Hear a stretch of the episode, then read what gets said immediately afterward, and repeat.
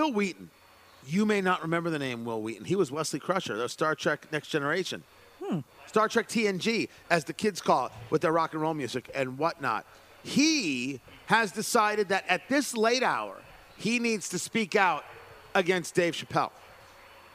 And he thinks that uh, he has had to apologize for his own homophobia and um, he has to apologize or turn his uh, words to Dave Chappelle for his comedy special uh, clo- uh, closer, where Dave Chappelle said things about the transgender community. That's how people describe it.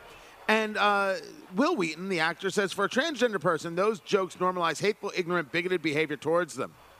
And it's all, it's all okay because they were dehumanized by a black man. And the disingenuous argument that it's actually racist to hold Chappelle accountable for this, get the blank out of here. Let me break this down into a couple of component parts because what's important here is the twisting and turning being made to go after somebody for saying nothing wrong.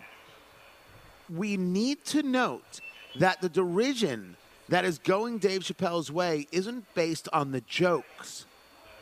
And there weren't jokes. He simply said he stands with J.K. Rowling, who has said a man is not a woman and a woman is not a man. That's what she said. That's a paraphrase, but that's what she said. And all he did was stand with it.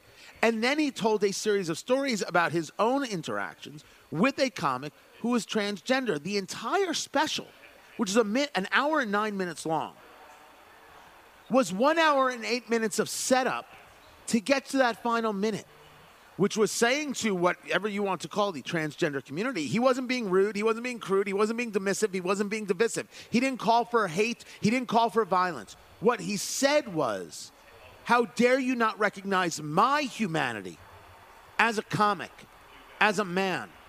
How dare you not recognize my ability to speak out and say what I want to say? How dare you diminish me? What you claim happens to you and your quote unquote community, you're doing to me and people in my community, and stop it. And that's why he dropped the mic. I've never talked to Dave about this. I don't know the man. But if I got the chance, I'm telling you, I am accurate in my dissection of what that special was. What's Wil Wheaton doing? He wants to show you how good he is. I got to put myself in the public sphere. Why am I talking about a guy like Wil Wheaton who hasn't put himself in the public sphere in a great long while? Because people will do this. Utilize things as a way to try to diminish you while making themselves look good, and none of it is necessary. You don't like Dave Chappelle? Don't watch the special, cancel Netflix. Meanwhile, Netflix is having themselves an event next year, a comedy event. You know who's headlining? Dave Chappelle.